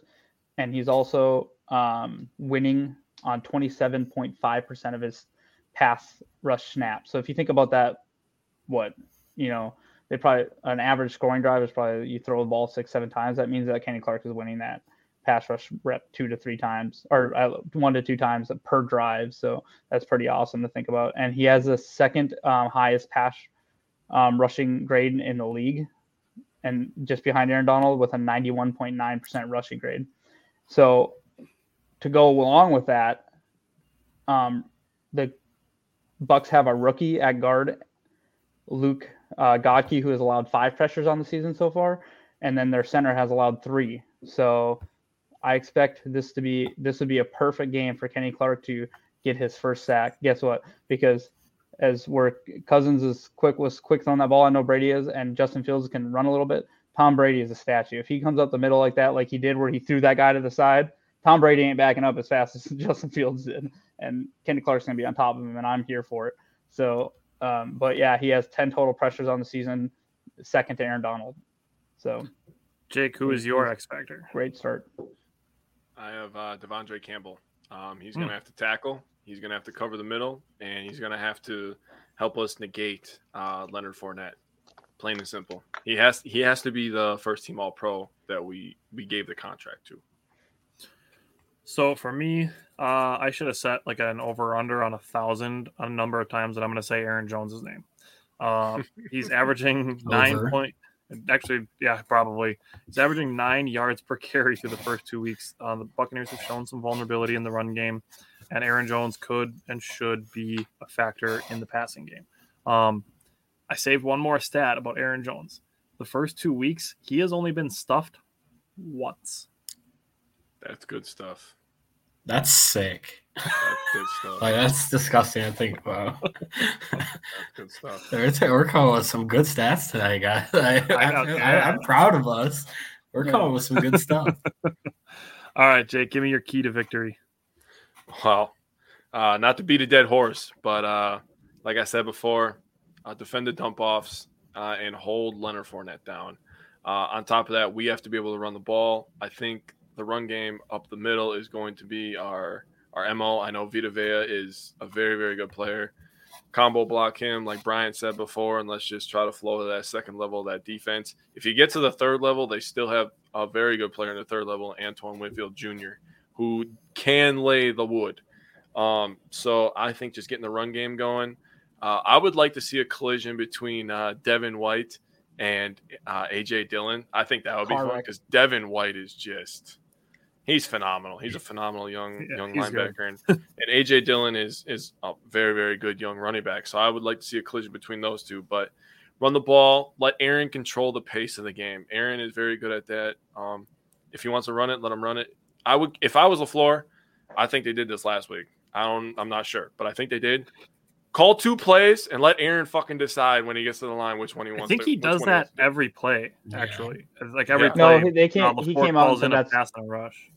He came out and like said a weird clip that he said no. It's like he did this during the Pat McAfee show. I don't know if you guys watch that. It's hilarious if you don't. But he said that it's like on 40 to 50% of the plays, he'll get two plays. And then it's like, he said, there's like 40 to 50% chance he'll actually change it. And then he said he's successful on like 60% of those plays, and he's got to keep that number up so he can keep doing it. So, I know the broadcast did say that it's 100% of the time, but Aaron Rodgers came out and said, no, that's not true. Right. Maybe it is true. Maybe he's playing games and shit. I hope the ones that they're like, hey, you're not changing this play are running plays, because Aaron will be like, oh, I can, they're a little heavy box. I don't care. I want us to run the ball. Like, yeah. Jake, on your point of A.J. Dillon versus Devin White, it just made me think of like a kid when he's got like two trucks and he's just going like this and just crashing them together. Man, like it would be a great collision, man. It really would. Yeah. Bryant, what is your key to victory? So my key to victory is if we can outrush the Buccaneers. I think if we can rush for more yards than the Buccaneers, that's going to allow us to control the clock, and we should, like I said, should be. Now, if we're shutting down the rush and we let him throw all over us, which would be surprising to me in this game, then it goes out the window. But I think that if we can outrush Tampa Bay and control the clock, I think we can pull off what would be the upset. And then the other one is just win or at least tie the turnover battle. And if we get a turnover, try to capitalize. So if we can outrush them and then at least break even in the turnover battle, I think unless it's like a pick six or something, but win the points off turnover. That's a better way to say it. At least tie with points off turnover.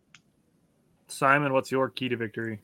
Yeah, like Brian just said, just protect the ball. I think not allowing their offense to get extra opportunities against our defense is going to be my key to victory.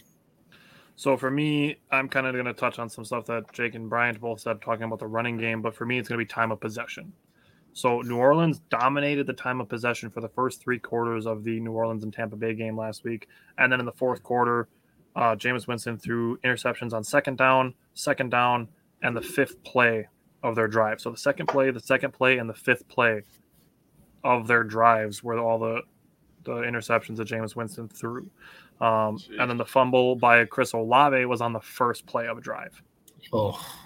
So all of that just shot everything down for how New Orleans was controlling the time of possession in that game. And that's essentially what allowed New Orleans to win three quarters of that football game, but still lose by 10. So Tampa Bay currently 15th in the NFL in time of possession. The Packers are currently 9th. So we're going to go to – dude, that's what I'm here for. Can always count on you. With that heat, you want to control the clock. No, I agree. I think the best way to do that is running the ball. So we got one of our newer segments. We're going to go to the Simon Says. It's essentially a bold predictions every single week. Bryant probably has like 33 of them this week. Only so three. I'll let Bryant go first. So this is my first one, and this kind of ties in with my key to victory, is I put both Dillon and Jones each have more rushing yards than Fournette. Ooh. Mm. That's a fucking good one. Yeah, that was a good one. Oh, man. I'll give it like, yeah, that's a good one, because I can kind of see it. It just depends on if our run defense shows up. I'm going to say I doubt it, like a 10% chance, but they could both easily break off a good one. I'm going to say 10. I would say it's likely that one of them does it and the other one is close, but not both higher. Yeah. All right, Jake, give me one of your Simon Says bold predictions for the week. Well, since he went running back, I'll go running back.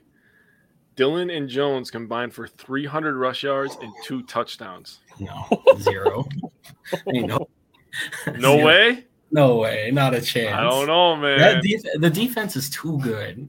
Yeah, I know. You're right. I was trying to convince you. But... no, my first, mine is also a running back one. I just went Aaron Jones continues his 9 yards per carry and has 15 carries for 135 yards.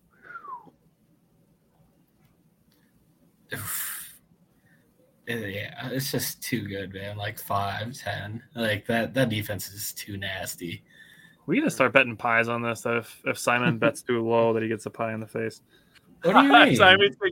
If it happens. If it happens, yeah. Yeah. If you give something like less than a 10% chance of happening and it happens, like you get a pie to the face. Yeah. That's a new rule starting now. He's just gonna give like 11% on everything he doesn't believe. Why'd you give him the idea?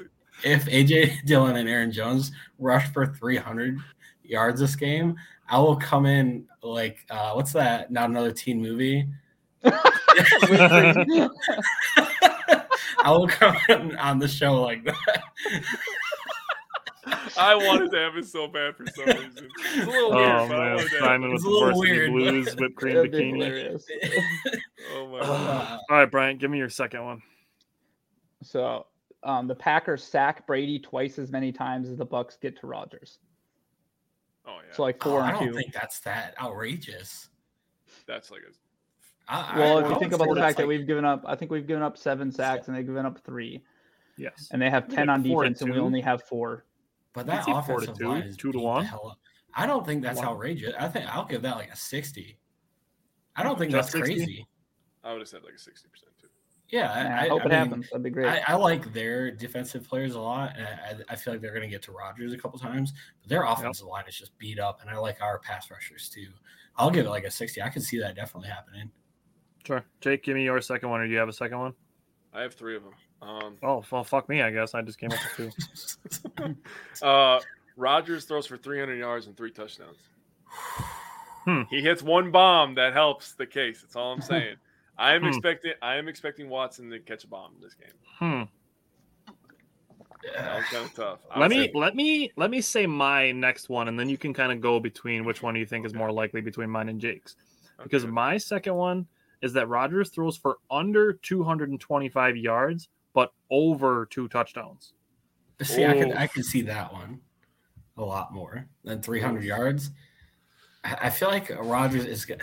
Rodgers ain't gonna have that. It feels like this could be like one of those games where he completes like 19 of 25 again for 215 and 3 touchdowns. He's there. Yeah, I could see that one a lot more than 300. I feel like you're gonna have a tough time. Rodgers gonna not have a lot of games of 300 yards this year.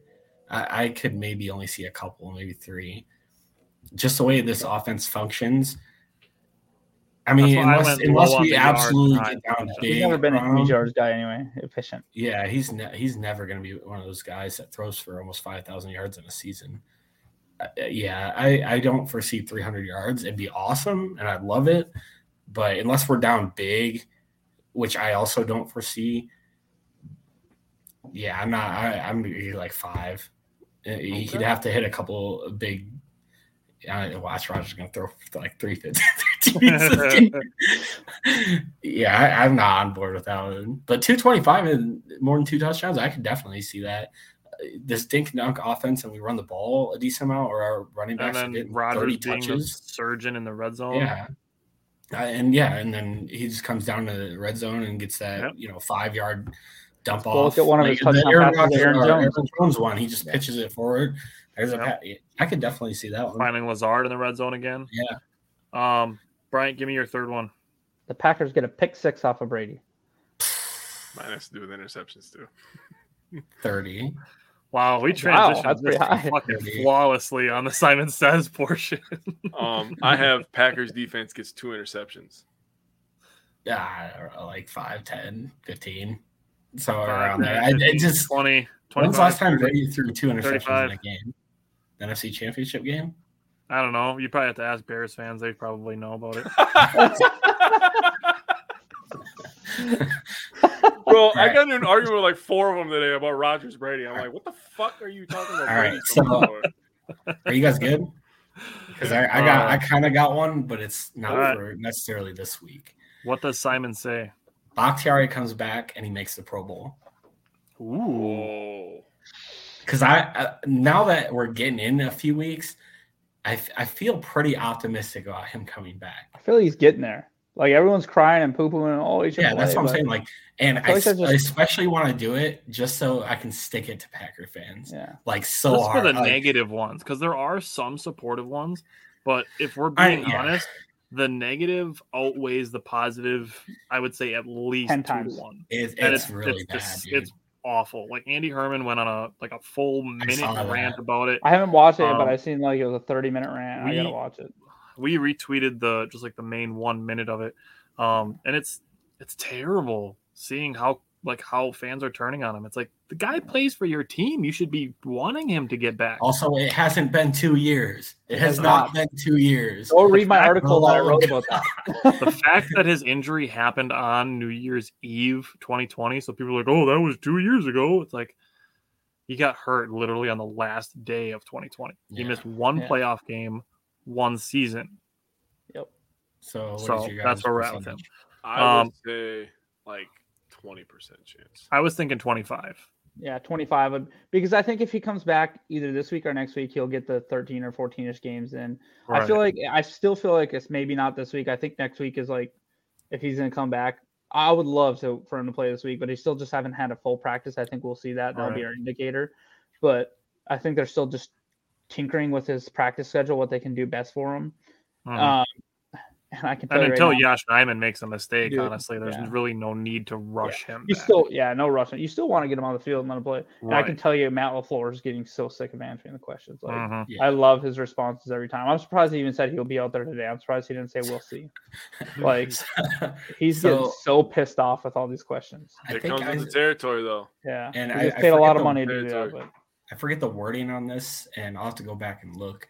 And I wanted to write it down, and I forgot. Yosh Nijman is... You're fired. Okay, that's fair. I understand that. Yosh Nijman is, I think, the 17th rated tackle in the league. So right tackle and left tackle. That's pretty good for a swing tackle. I think he was top 10 at left tackle. Yeah, he's like 7th or 8th or something, right? And then top 20 in the league.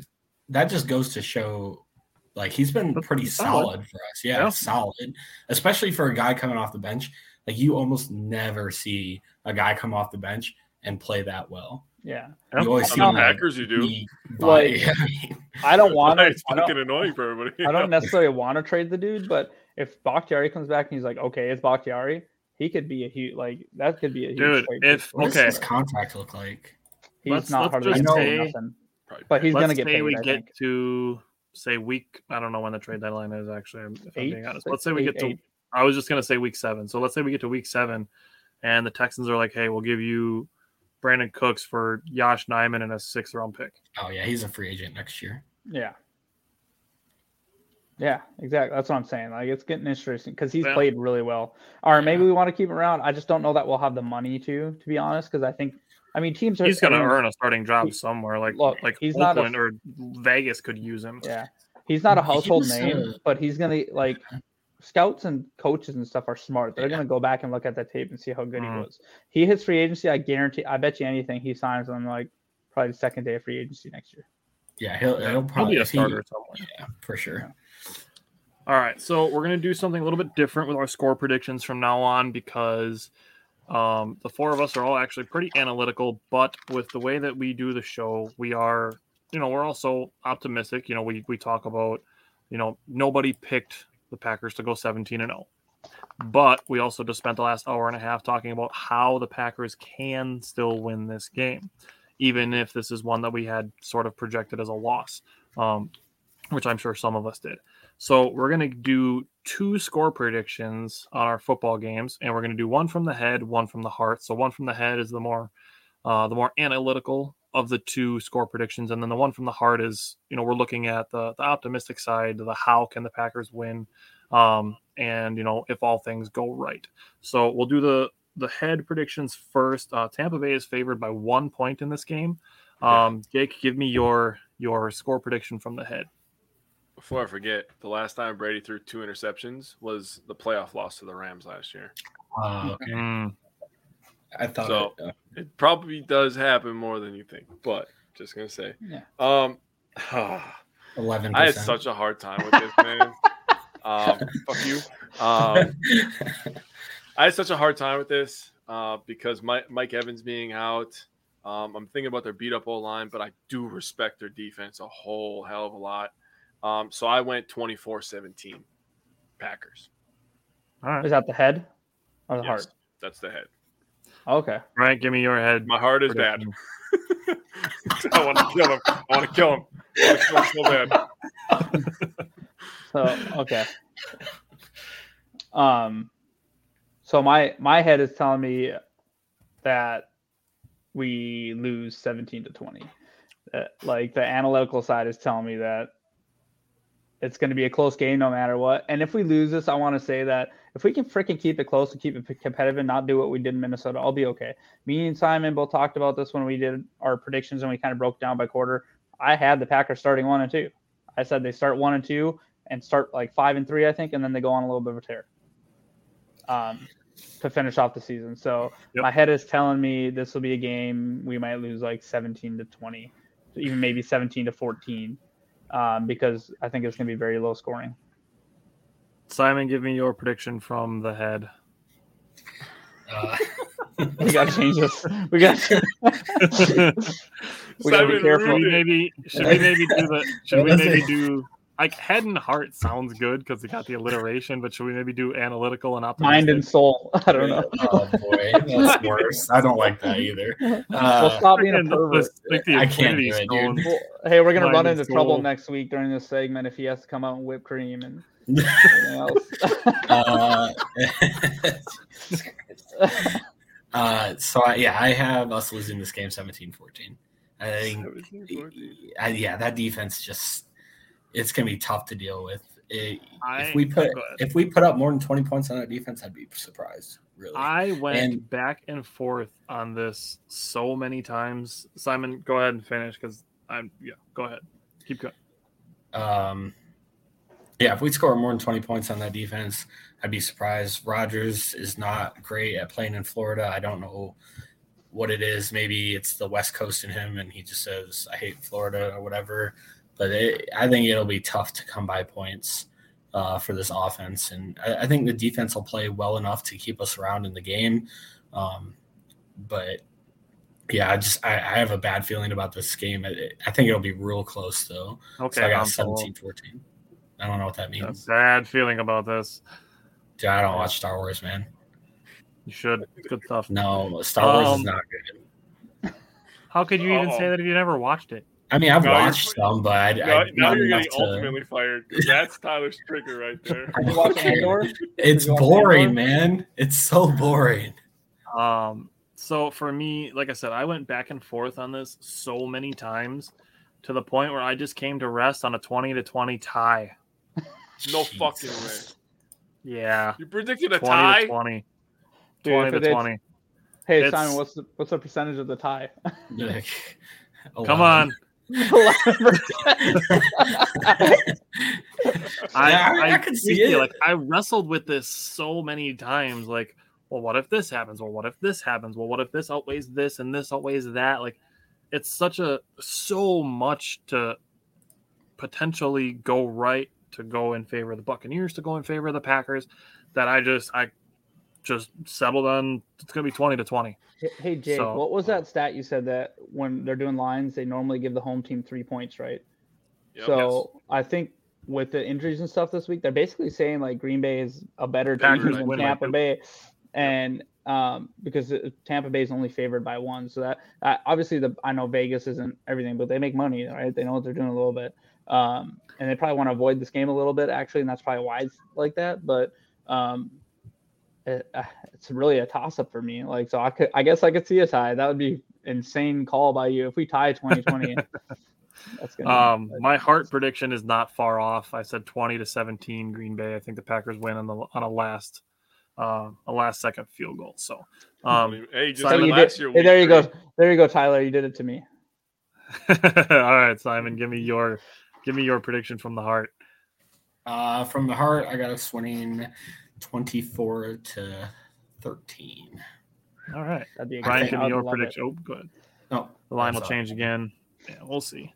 If everything goes right in this game, I think we take advantages of their energy. And that sounds really bad. Take advantage of who they're missing and everything like that. I think this game could go very well for us.